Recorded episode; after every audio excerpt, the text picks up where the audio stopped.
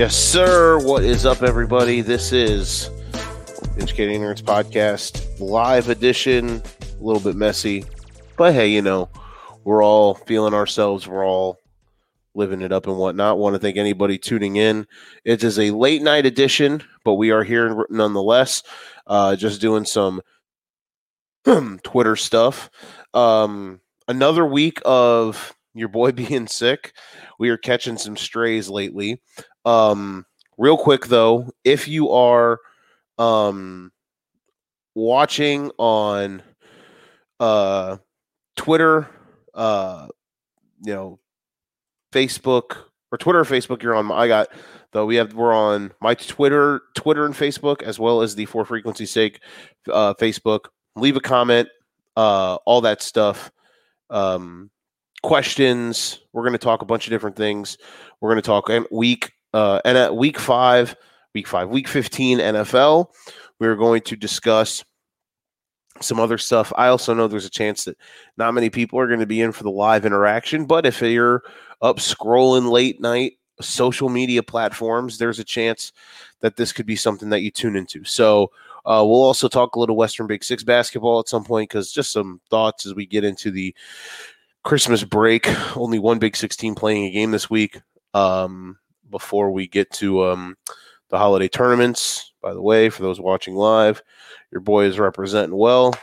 This is going to piss some people off, but fuck it. I like to I like to spice things up. Uh, I'm doing some Twitter promotion.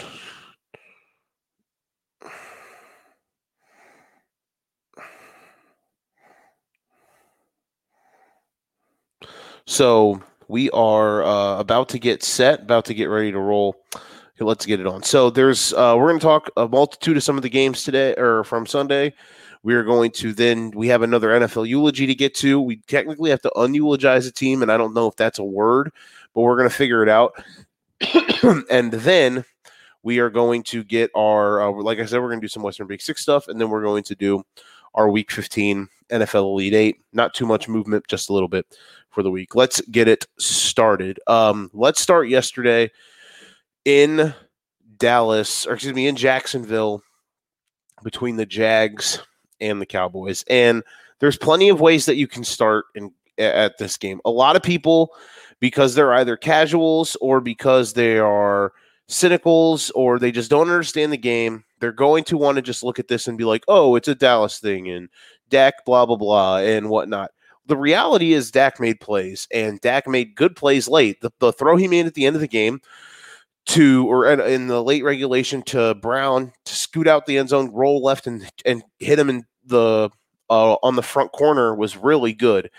And so is life. They the defense did not play well. We'll get to that all that in a moment. But the biggest thing in this, and people need to, people are going to go way too quick and just walking by it but I fucking told you people that Trevor Lawrence is one of those dudes. And we are already at the point where there is outside of Patrick Mahomes, there there are there is a short list of guys that you will take over him for the next decade. There's a short list. Mahomes, Allen, Burrow, Herbert, Lawrence Fields. If you don't have one of, I'm telling you right now, you're think you're gonna think I'm fucking crazy, but I am a thousand percent right on this. Herbert, Mahomes, Burrow, Allen, Lawrence Fields. If you don't have one of those six, you better have a defense that's great. You better have an offensive uh, defense that's great. Look at the Niners. Look at the Cowboys to a degree. You better have an offense that's great. Look at the Vikings right now. Look at how the Eagles have manipulated. Their defense is great as well. You better have some sort of thing that can complement some other stuff. Because yeah, Hurts is good. Hurts is really good. You could even throw Hurts into this this this group if you want. But those six dudes, sooner or later, in a short period of time, by uh, probably this time next year, they're the six best dudes at the position in the world. Yeah, you heard me. Lawrence is one of them. And what we have seen from him, he's been the best quarterback in the league for the last six, five weeks. Go look at the numbers. The numbers speak for themselves. But I'll do this one better. Go watch the tape on a game to game basis. He's not per se dragging this team, but he's making damn sure that this team has a pulse on a week by week basis. Look what he did against the Ravens. Look what he did versus Tennessee. Look what he did down 27 to 10 in the second half against the Cowboys.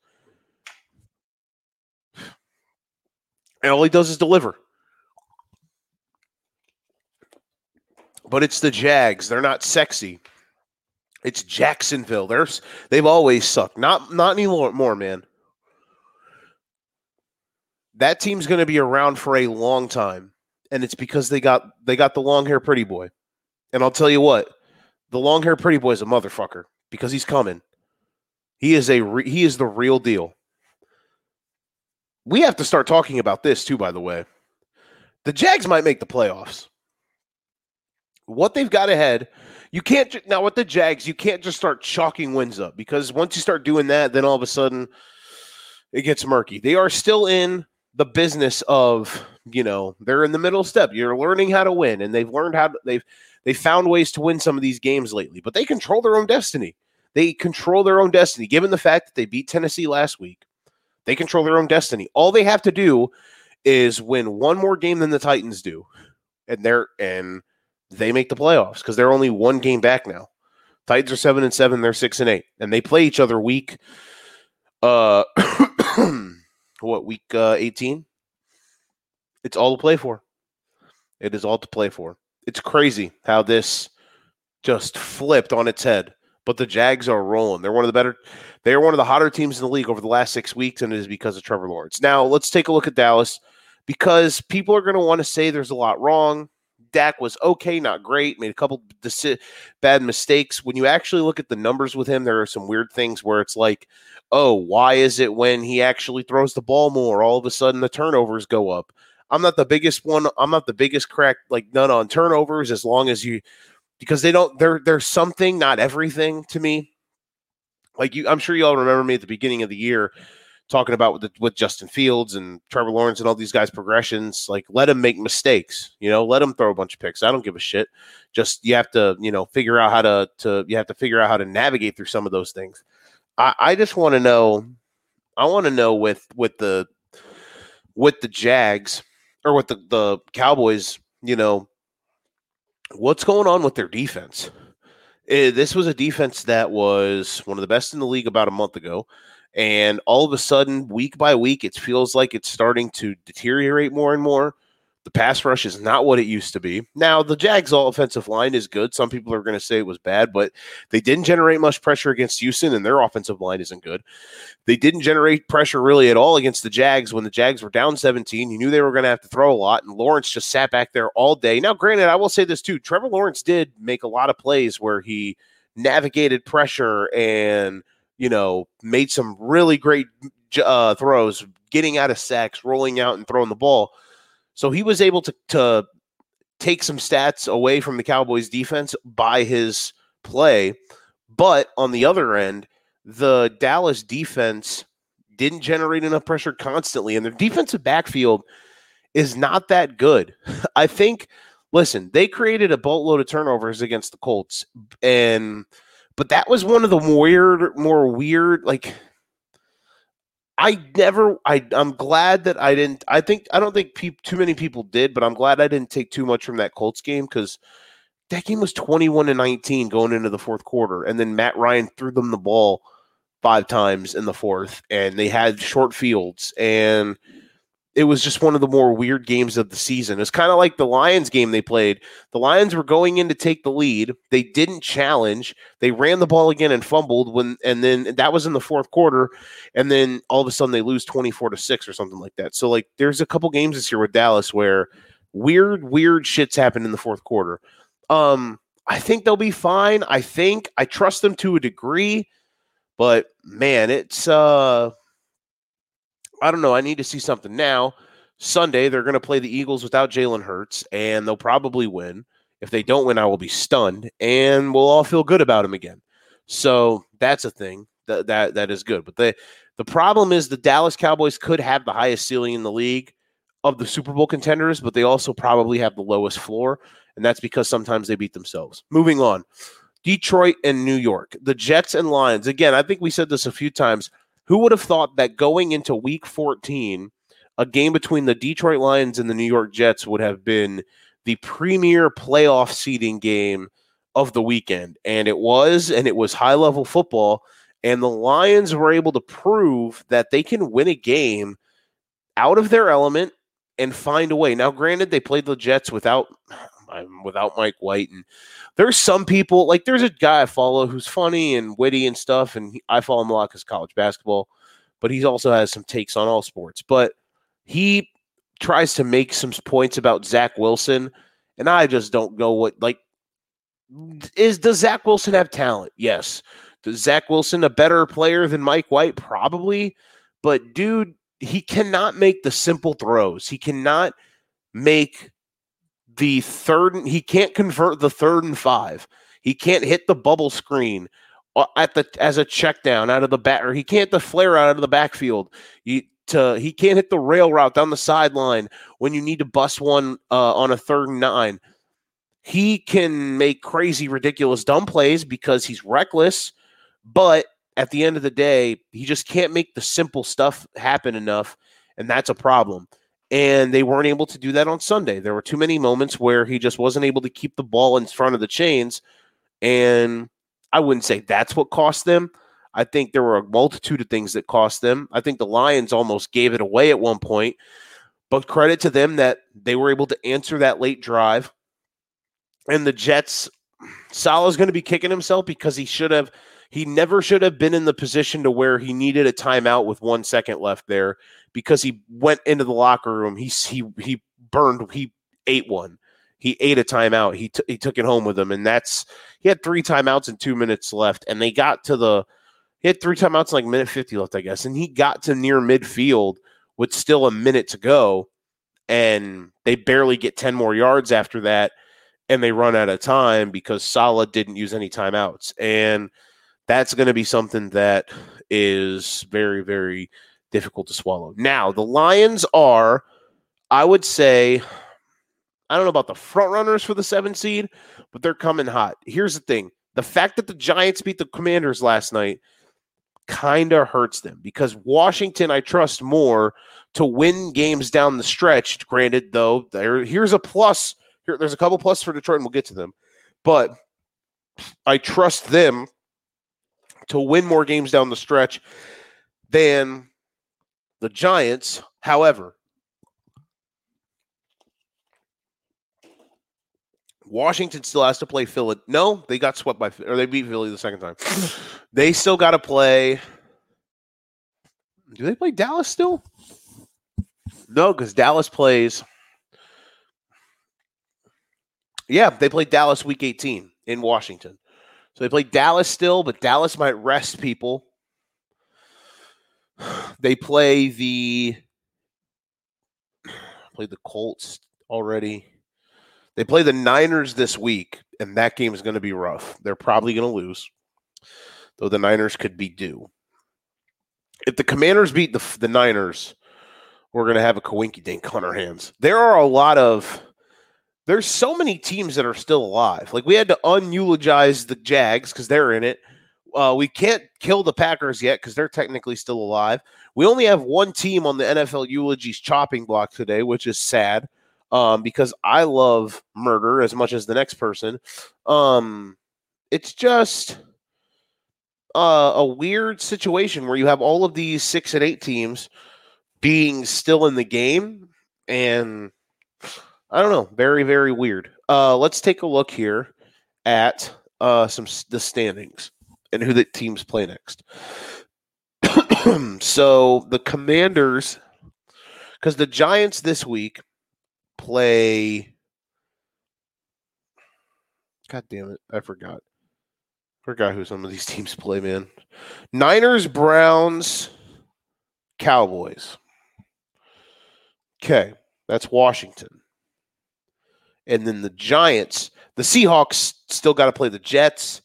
They go, they get the Rams, but, the, but they get the Chiefs on Sunday, and I think the Chiefs will beat them. So the Lions, if they win this week, they are going to pass Seattle, and I think the Lions play. Huh? Who the hell do the Lions play? The Lions play like a. Uh, the Lions play the Panthers. Gotta keep winning. Lions, if the Lions win out, they should get in. Um, Giants play the Colts uh, in two weeks. Um, they play the Vikings this week, and then they play the Eagles week seven, week eighteen. So the Giants could still lose out. They could finish eight, eight, and one. So the Giants are still in trouble. That's for sure. But I will give the Giants credit. That was a really impressive, resilient win against Washington, even though the end of that game was a complete fucking disaster. The Jahan Dotson not blocking to allow Heinicke to score. Then the official, the line judge, pretty much sabotaging Washington on purpose with not allowing McLaurin to get on the line, and then the missed pass interference call in the end zone, which is just kind of bad. You can't have that. Um, so yeah, Washington. If I was a Washington fan, I would be fucking furious with Dotson. He should get his ass beat for that. And then after, and he's a listen. Dotson Dotson's been awesome this year, but dude, come on, make a play there, bud. Uh, then the line judge for like, bro, do you have Giants money line? And then do you have Giants like alternate spread here that you can't fuck up? And then uh uh uh like that that pass interference, man. Like you just that that would keep me up at night. Okay couple crazy 3 p.m. games that ended in a weird way. First, so the Bucs Bengals game was just weird. I'm pissed at that over hit. I mean, I guess it was never gonna hit, or the under never was gonna hit to a degree, but what was life? Uh, Bengals go down 17 to nothing, then come storming all the way back. By the way, speaking of comebacks, the Vikings, we're not they're not in the Elite Eight this week. They probably don't deserve to be.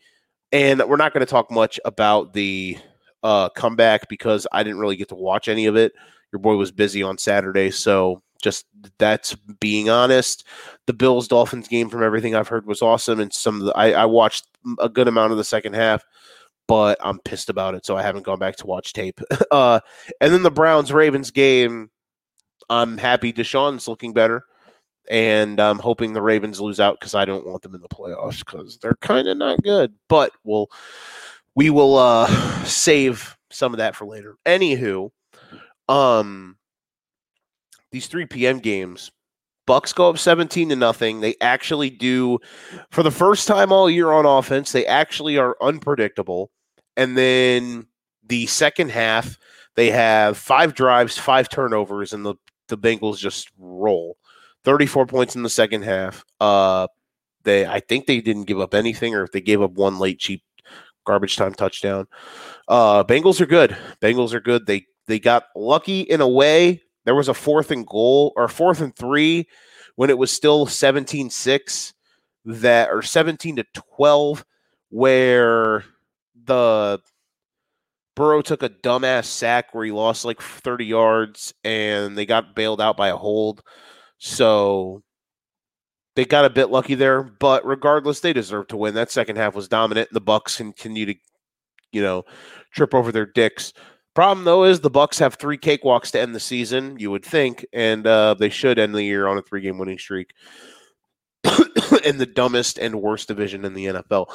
Can we just not allow an NFC? Can we just allow this the eight seed into the playoffs and not get the like whoever the eight seed is? If their record is better than the Bucs, just let them in.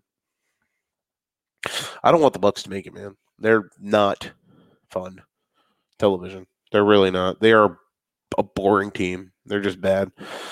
Though that first half was something because they actually were different. I don't know. We'll see if that's something that's going to be sustainable. The the Chargers Titans game early on, uh, Tannehill goes down. Uh, Malik Willis is out running around all crazy, throwing bombs, but not being able to complete them because they have like like USFL receivers. They have like they have like worse than C. They have JFL receivers, really, with Burks out and Woods out. Uh, um, Derrick Henry was okay and the game was very low scoring. Tannehill eventually comes back in. Both defenses are balling. The Chargers defense all of a sudden is is very stout. The Chargers offense continues to just put themselves in a four yard phone booth.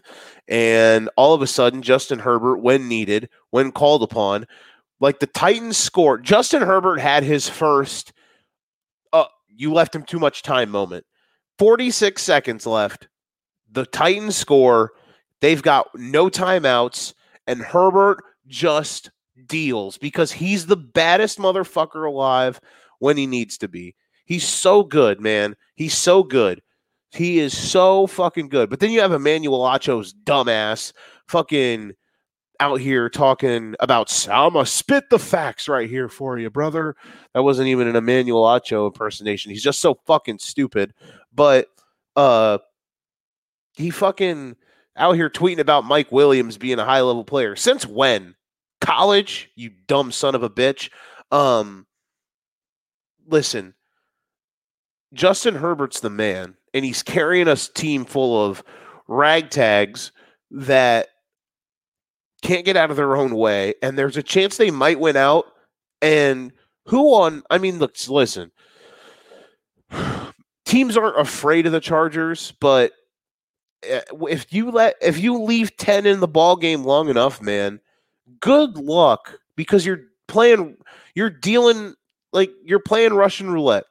If you are in a close game with 10 for Los Angeles, there is a chance he is going to grab the gun, load it up, put it in put it in your forehead and pull the trigger.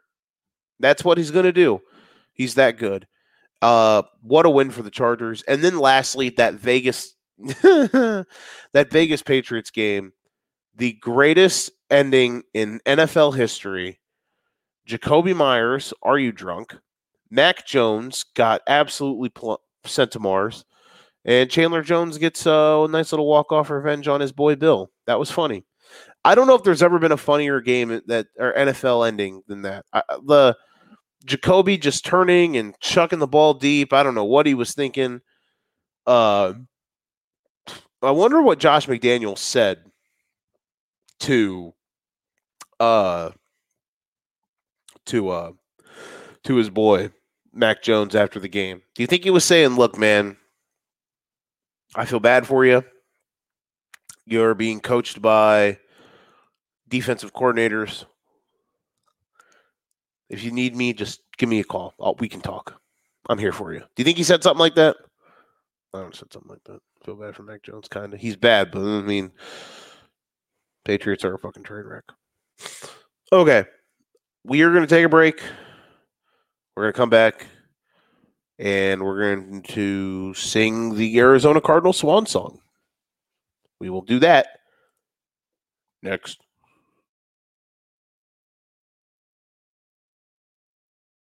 Make sure you tune into For Frequency's Sake on Facebook, Twitter, YouTube, and Twitch each Sunday during the football season from 10 a.m. to 11:30 a.m. The boys from For Fantasy Sake will be bringing the fire fantasy football takes, updating you on the week's rankings and injuries, and getting you ready for your fantasy football matchups each and every week. The show is interactive, so be sure to send your questions. You can find them at For Frequency's Sake on Facebook at FFSQC on Twitter, or you can send them an email at forfantasysakeqc at gmail.com. This episode is brought to you by the Corner Tap. Who doesn't need a solid handcuff on their fantasy squad? Grab a bite to eat at Clint's Draft House while watching the noon games, and then head on over across the Moline Rock Island border to the Corner Tap for some libations during the 3 o'clock games. Every Sunday is fun day at the Corner Tap with $3 tall boys, Bloody Marys, Jack Daniels, and $2 PBR drafts. Head into the corner tap, 4018 14th Avenue, Rock Island, and get into the end zone. Today's episode is brought to you by Kavanaugh's Hilltop Bar in Rock Island. It's the place to be every Sunday this football season. Barbecue Chris will be in the house every week, smoking the place up with his amazing menu or mouth-watering barbecues. Cavies will have every game on inside and outside their numerous TV screens. Plus, you can play their adult video games, and they have the loosest slots around. Check out Kavanaugh's Hilltop Bar, 1228 30th Street in Rock Island.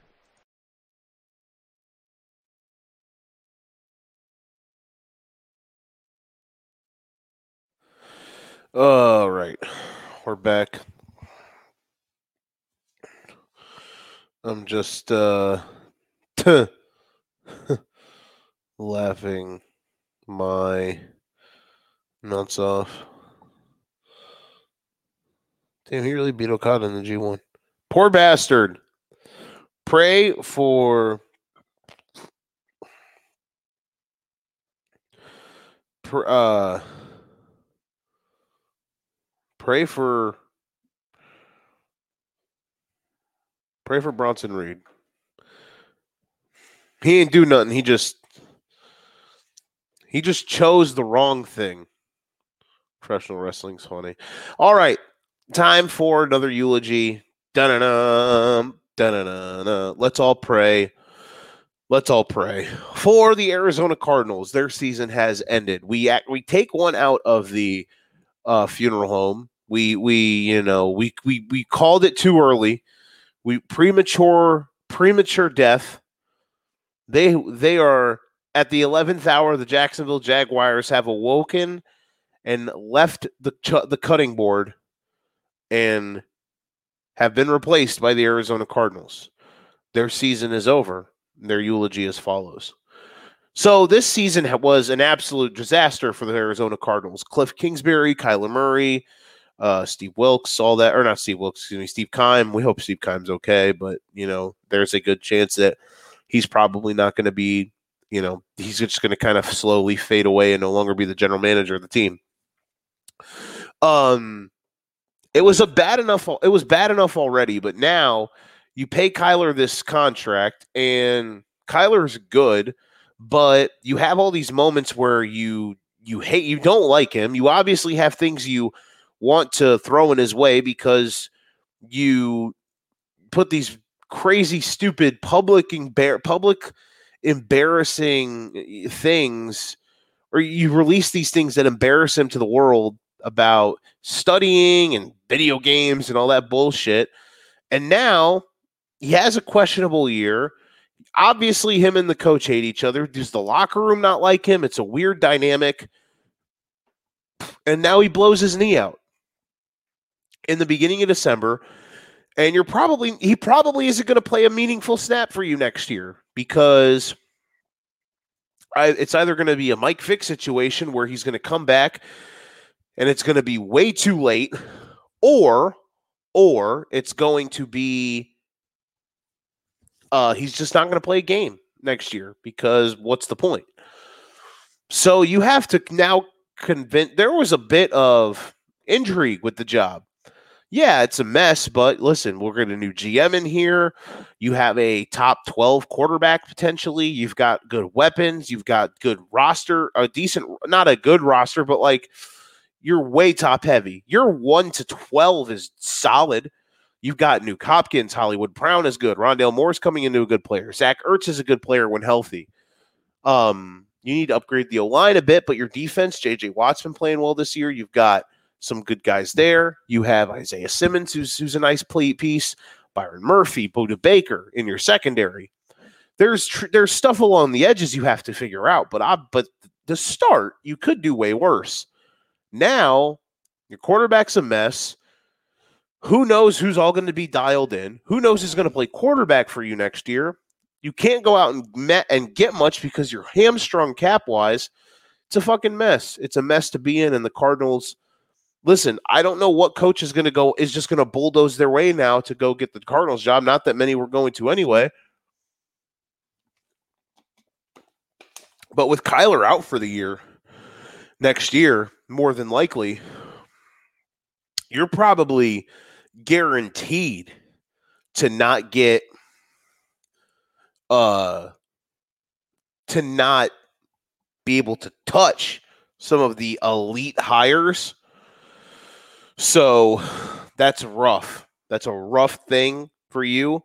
And if I was a Cardinals fan, I would be upset because that's rough. Just a tough way to go about your life. You are you're it's December it's oh it's December 19th and you already know that next year's NFL season is basically going to be meaningless. You're one of you're probably the only team in the league that feels that way right now because at least for teams like Houston, it's about developing players and whatnot. Tough, tough, man. I feel I feel bad for you to a degree. Uh, take a quick break. Uh, well, some we'll do some some uh local Big Six stuff real quick next. This episode is brought to you by Clint's Draft House Pizza and Grill in Moline and Davenport. Chase away your Sunday scaries at Clint's Draft House Pizza and Grill this season. Located in the Belgium neighborhood of 7th Street in Moline, Clint's Draft House Pizza and Grill is home to some of the Quad City's best food and drink specials. On Sunday, there's no better place to be. Clint's is serving up 75 cent wings and $4 Bloody Marys all day. And is your favorite team playing in those out of market games? Well, you'll never miss a second of the action on one of their 10 screens with NFL Sunday Ticket. And after you've had your wing and bloody fix, finish off your football watching experience with one of their famous Quad City style pop pizzas. And folks, they know pizza. They've been spinning QC style pies for the last 22 years. So make Clint's part of your Sunday football routine. Clint's Draft House, Pizza and Grill, 7th Street in Moline. And also, Clint is now serving up their famous pizza and fried chicken on the Iowa side of the river as well. Clint's Pizza House and Chicken opens up daily at 4 p.m. so everyone in the Quad Cities can enjoy their QC style pizza and Henny Penny fried chicken. That's Clint Pizza House and Chicken, 7th Street Moline, and 1601 West 3rd Street in Davenport. In addition to bringing fire on the mic, the team at 4Fantasy Sake is still bringing it online as well. Check out 4FantasySakeQC.com this season for college DFS, Survivor League, and betting advice each and every week of this football season. Again, that is for fantasy sake, QC.com for college DFS, Survivor League, and betting advice each week during the football season. Three is a magic number. Yes, it is.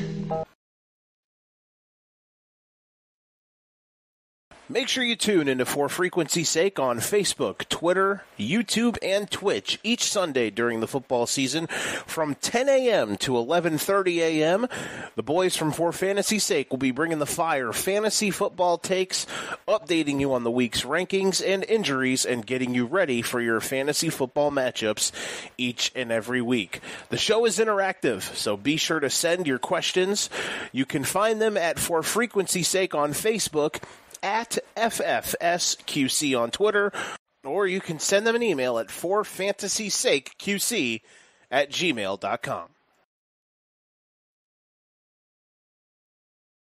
All right, back after the break. Um, there, real quick, big weekend in Big Six basketball. We had the Illinois Iowa shootout over the weekend. We also had um, the uh, game of the year early potential, uh, Quincy and Moline. That was on Friday.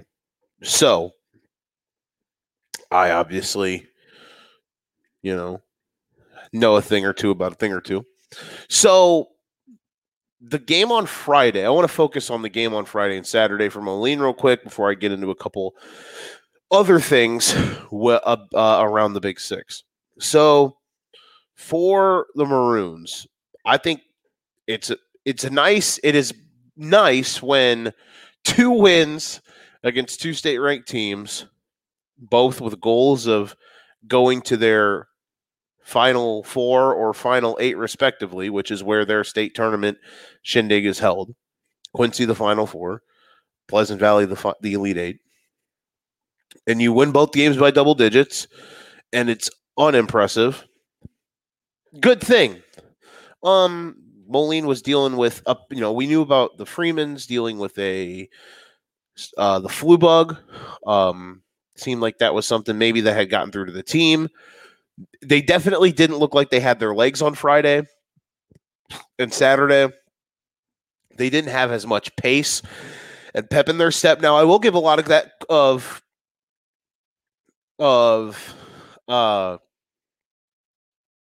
credit to Quincy and Pleasant Valley because they their guards did a good good job of not turning the ball over. And if you can do that in itself and not just come down and burp up bad shots, that's where the game against Rocky exploded. Not that it would I mean they was starting to avalanche, but it was 36 to 18 and then it was 55 to 20 in about 2 minutes because Rocky started going way too quick. They were turning the ball over. They came down and just started throwing up bad shots. Quincy and Pleasant Valley both came down. They protected the ball on Saturday night with the shot clock. Pleasant Valley was using some shot clock, getting good looks, and they were efficient in their offense. They were lower possession games. And I thought that they did a good job of not allowing Moline to get out and run. Now, there were small moments in the third quarter of each game. Moline was able to get out and stretch the lead to a bit and it never got back down. Like once Moline got up eight on Quincy at the end of the third, or they once they got up, I think six or seven against Quincy. I think the lowest it got back down to two was four. Then Moline scored four points right at the end of the third quarter, and it, to get to eight, and it never got below that. Moline jumped out to like a nine point lead quickly in the third quarter against against PV, and then it never got back under like six the remainder of the game. and uh I think it was two kind of off-ish nights for Freeman. Thought he was much better Friday than Saturday, but Saturday also would look better for him if he had some good looks early. He had like two looks on his first possession. They went to him. He spun to his right to get through like two or three guys, went up and the ball spun down and toilet bowled on him and popped out. I've never seen that for a layup where the ball spun in and out like that. Uh, he also missed a dunk where he took off from super far away, uh, which helped hurt the field goal percentage. The the positive note for them was their best player over the two games. I thought was Trey Taylor. He was the best guy for two games, and on Friday he was great defensively, offensively in the beginning of the game. He was super active. Obviously, I mean the offense in the first half, the majority of the first half was Freeman and Taylor's, and Freeman was great. And then Saturday as well, he was active. He was everywhere. Uh, his ability to be, he, he can be. He's now so versatile. Uh, he can be in the dunker spot. He can be out in the wing and drive. He can facilitate the ball. He can go high post and get it down low to Owen. So there's a lot of different stuff that they're using now with him, and that's just going to continue to build and continue to build. Um, and I think they'll be fine. Like they're, uh, they're still on the shortest of lists for me when you look at 4A contenders, when you look at them and uh I think the other teams right now you'd have up there Kenwood, Joliet West, St. Rita. Uh that's Bolingbrook. They're a weird one. They're on a little bit of a slug, but they'll they've got just some dudes. So and they're hurt right now. Uh but yeah, it's kind of the 4A landscape. And then obviously Quincy. Quincy's in the 4A landscape as well. Quin- people forget Quincy won a sectional title last year. And they not only did that, they took Bolingbrook to the limit, who lost in the final four to the team that won state. So, like, Quincy's idea is listen, we think we can get back to there. We think we can probably go to the final four. We, why can't we compete for a state championship? So, like, they would have every right to believe that as well. And their style of play, they're going to be able to drag teams down to the muck with them because they're not going to get out and run and try to light you up. They're going to be a lower possession game, and they're really good defensively with Wires and Longcore and Brown around that perimeter of that zone. Uh, so that was what I thought from Moline. For some other teams in the Big Six, tough loss for UT on Friday. back and forth game. Uh, and then they just kind of got rolled in the fourth. But the bounce back against West was really impressive. Uh, back and forth first half, and then they just dominated the second half. Omarion Roberts was really good. Devontae Wright was able to hit some big shots. Uh, Bristol Lewis was quieter than I expected, but it was Omarion Roberts' game. He was sensational. He's probably been, I don't wouldn't say the surprise player of the year because I've known he's been, I know he's good, but I didn't expect the leap from him to being, I mean, he's been, I think Bristol's great, but he's been their best player this year. Um, Omarion has been sensational. Um, but they've got they have the second best, third best, I guess maybe at worst, big three in the league. If you look at Harding, Freeman, and Taylor, or Harding, Freeman, and Welch, even, but Moline's just loaded because Braden's not even playing yet. They've got Diekman and Ajabedo. They've got like seven dudes, eight dudes who would all be like all of them would start on every team in the league. Uh but like outside of that, you've got Schilling, Austin, and Claver for Sterling, who's probably the second best set of three in the league, though Longcore, Thomas, and Brown are pretty darn good also. They just don't have like the scoring punch uh, that Sterling and UT does. But like UT's really good. And that was a really good win for them on Saturday. They go to Chuck Dayton now, where if they they struggled there last year, but if they can go there and get some wins, they're nine and two, and they are very well in place to have some success in that and continue this season for them that has been really good. Um, you think of their two losses are the two of the three best teams in the Big Six right now, and I think that I mean that Sterling game obviously was close. They, their only bad game they played this year was that game against Quincy where they couldn't hit shots. The fact that they're not so three point reliant this year is something that I enjoy with them because they just have so many more ways they can beat you and attack you. Like you can have a night where yeah, Caden Terrell can go play Riverdale and he'll hit his first eight threes, or and you can ha- or you can have a game against Sterling where Devontae Wright's getting going, or you can have a game on uh, against DeKalb where you can play a weird rough style defensive game and then have Bristol and Omarion take over in the fourth, and or against West where it's up and down the floor, crazy pace for two quarters, and then Omar your defense takes over and Omarion dominates the second half. Like they have a lot of different ways. They're way more malleable than they have been. Like I said, probably since Trey and Deontay were there. Oh, uh, that the conference championship winning team from 2017. So pr- impressive stuff, and uh, they're a team to look out for. Rocky, a tough loss on Saturday, but they've kind of bounced back. They're really shorthanded. The fact that shorthanded they were, I know normal community is only two and whatever, but that's still a tough team. It's a tough matchup because how good defensively they are. They're one of the best coached teams in the state. They have one of the best players in the state in uh, Gene Weber. Um, and Rocky was able to win that game, and they almost beat Bettendorf. Probably should have. Coach Polite's probably that one's pro- he probably lost some sleep Saturday night. Um, feeling like that one kind of got away.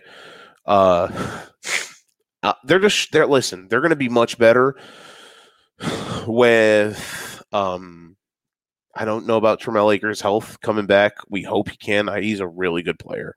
So I hope he can come back. But when they get KJ Lamont in the lineup, that's going to be a huge thing. It's going to take so much pressure off of Cameron Figs and Cameron Atkinson to try to because then Cam can kind of po- probably go into more of a catch and shoot or catch and one dribble pull up kind of guy instead of just having to generate so much as an isolation scorer. And Cameron Figs can be kind of a slasher instead of a ball dominant guard. When Lamont comes back, he can be that because he is that. He's really, really good, man. He's one of the more talented guys I saw from an, the Iowa side last year, and some of the limited amount of times I've seen him. Um, I think he's going to fit really well in with Coach Polite's system and what they do. The problem was they just kind of ran out of gas to a to the old cliche against Bettendorf. Um, and Caden Wilkins, I must say, much better than I saw him last year. He's so much more assertive, uh, and he's he's what people were saying about him being a like top 50 for top 40 to 50 level prospect. Um, Wilkins is really good. He would be You know, he could come. He would. He's he's really good. Bettendorf is going to be able to, in the next two years go and play some meaningful games because of him. They have a nice, uh, nice little roster there with around him, and he's very tough. He's a very good player. He's so much more assertive. Obviously, being a junior compared to last year uh, as a sophomore, like the year experience is is a big thing in itself, but he is so much more, you know, nose for the rim, understanding of when to be. He just he's more comfortable taking over now than he was last year. I don't I don't feel like that was a thing with him compared to like what we saw with a guy like Joe Wieskamp, who his by his sophomore year he was just I'm here. I'm going to take over this game. You cannot stop me. We Wilkins obviously isn't on that level, and Wieskamp was one of the greatest players I've ever seen. But uh, Wilkins definitely the third quarter he was incredible. Like they finally just started throwing hit ball to him in the high post and saying and emptying out the left side of the floor, and he just went to work, and that was very impressive. Um, other big six stuff, you know, uh, I think it's going to be fun to see some of these holiday tournaments. Hopefully, Rocky get KJ back for State Farm. Maybe they, there's some winnable games there for them it'd be I'm going to definitely pay attention to UT at Chuck Dayton. I'm going to pay attention to see how far Quincy can go in Collinsville. Last year, I think they finished third. Uh, they lost in the semis, and Moline down in Pekin. Those are some tough games, but there's uh, there's a tough road. They're one seed, but and there's going to be some fun ones. Like if they win out, like their road could be uh, second round against Lanphier, which would be a doozy. Um, they could possibly they have you know if all high seeds go be like them and Morton in the semis, which would be nice because Morton beat them last year.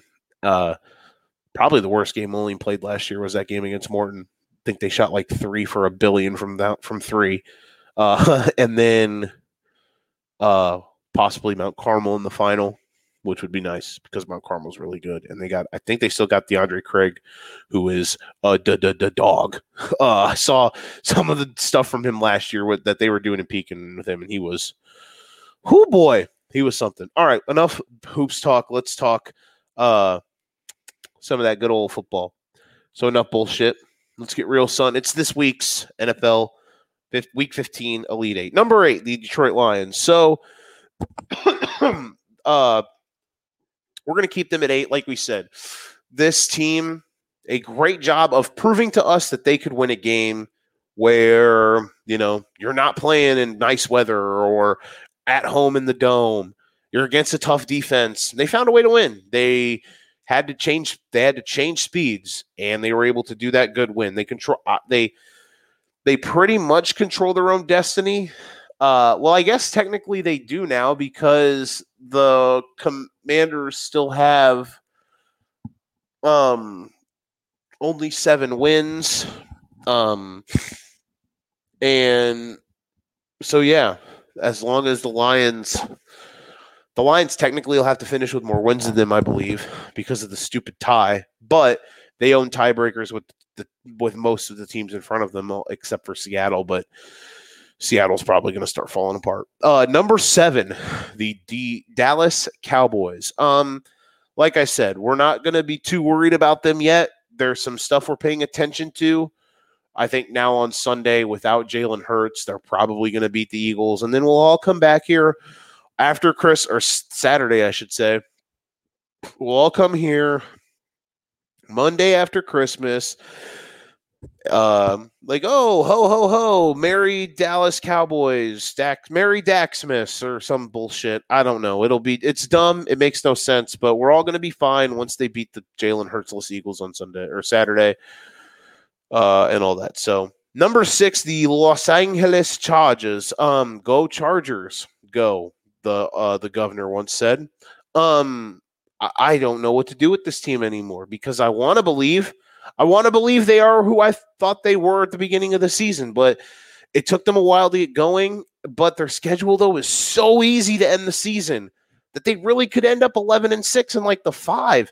And if they're the five seed, they're going to play the AFC South champs, which could be Jacksonville. Could you be? Could you imagine if we get Justin Herbert versus Trevor Lawrence in round one of the playoffs? My brain will explode because of how happy I will be.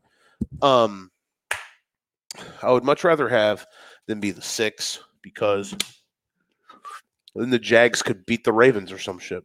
I don't know, or the the, the Jags would have to play the the Dolphins, which I guess I don't know. I don't know what the Dolphins are going to do. Dolphins might not make the playoffs, which if they don't, I'm probably going to jump off the Missis, jump off the new I seventy four bridge.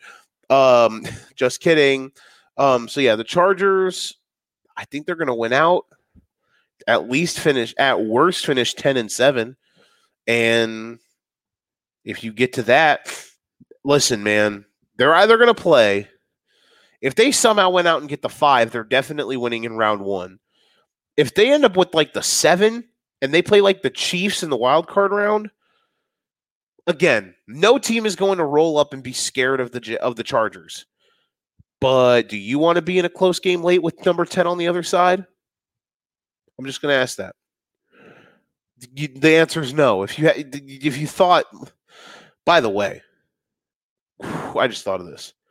We could get Allen, Burrow, Herbert, and Mahomes in the divisional weekend against each other, man, in the AFC. That's the four best quarterbacks in the NFL right now. They're all in the AFC, and we might get them all together in the divisional round. How fucking special would that be? God damn.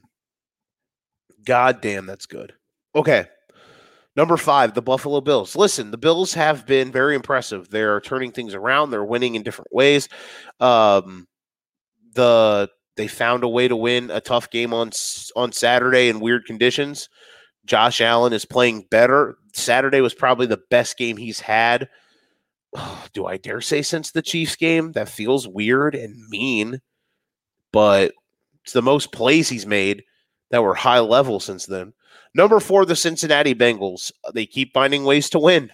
That's all I'm going to say about that. Um, weird game where they get down early, but they just keep chugging away.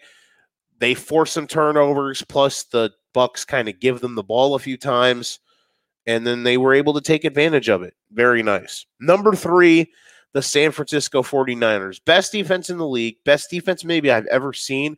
They're second and third level. They're for they're all three levels. They're so fast. They're so dominant.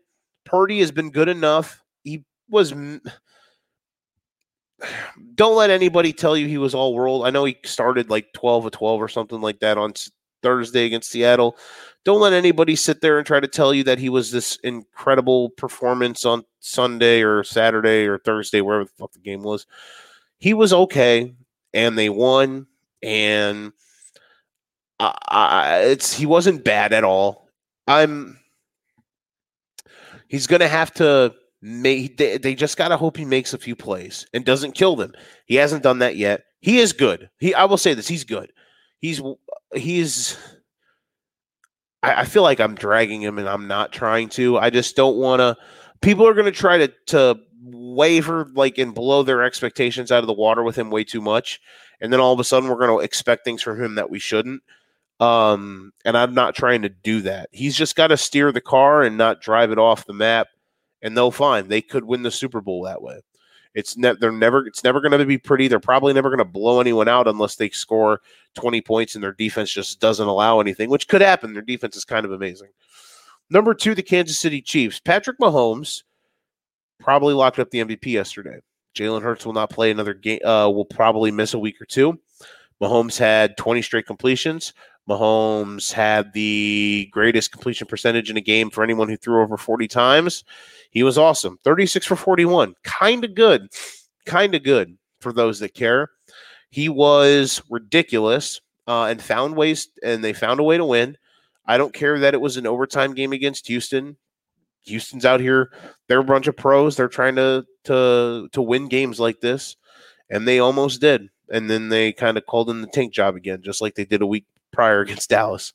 Uh, and number one, the Philadelphia Eagles. Good, uh, good job of winning ugly again uh, against Chicago. I, I will say the Chicago played their best game of the year defensively, like literally, um, probably since the Niners game in Week One. Uh, Jaylon Johnson was awesome. He ended up getting hit by he ended up getting beat by Brown uh, late in the game, but Jaylon Johnson, that was fucking great. He was great. Uh, the Bears' defensive backfield is really good. Um, and the Eagles found ways to, to get it done. Um, Justin Fields was great, but hey, listen, this isn't about the Bears, it's about the Eagles. I just wanted to throw those things out there. Uh, oddly enough, the Bears or the Eagles O line couldn't win enough against the the Bears D line. I don't wouldn't say that's a concern. Again, I would just kind of say the Bears were due for kind of a they they had been getting torched so much that they were kind of due for an above a positive regression game on the offensive end, and they got one. So or the defensive end, and they got one. So um, Eagles found a way to win, and that's all I care about. So Eagles one, Chiefs two, Niners three, Bengals four, Bills five, Chargers six, Cowboys seven, Lions at eight. The NFL Elite Eight for Week 15. That's going to do it. I'm very tired. It's past my bedtime. I'm still a sick boy, but we're about to feel better. Tomorrow night, we will be live on you on here yet again for uh we're going to do the Sinister 6. Nick will be with us. We're going to do an early version of that. And then throughout the week, I don't know what we're going to do. We might do a, a, Christmas Eve show early. If none of the guys want to do one, I might hop on here and, and give some stuff, or maybe just me and DJ. We will see. Uh, gonna have to figure some stuff out with that, and we'll talk with him about it. So, regardless, we're getting out of here. This has been the Educating Nerds podcast. If you ain't got your game, you best pass the sticks. As always, thank you for listening. We'll see you guys tomorrow night live. We'll have more on potential weekend live shows, all that and more. Then we're out.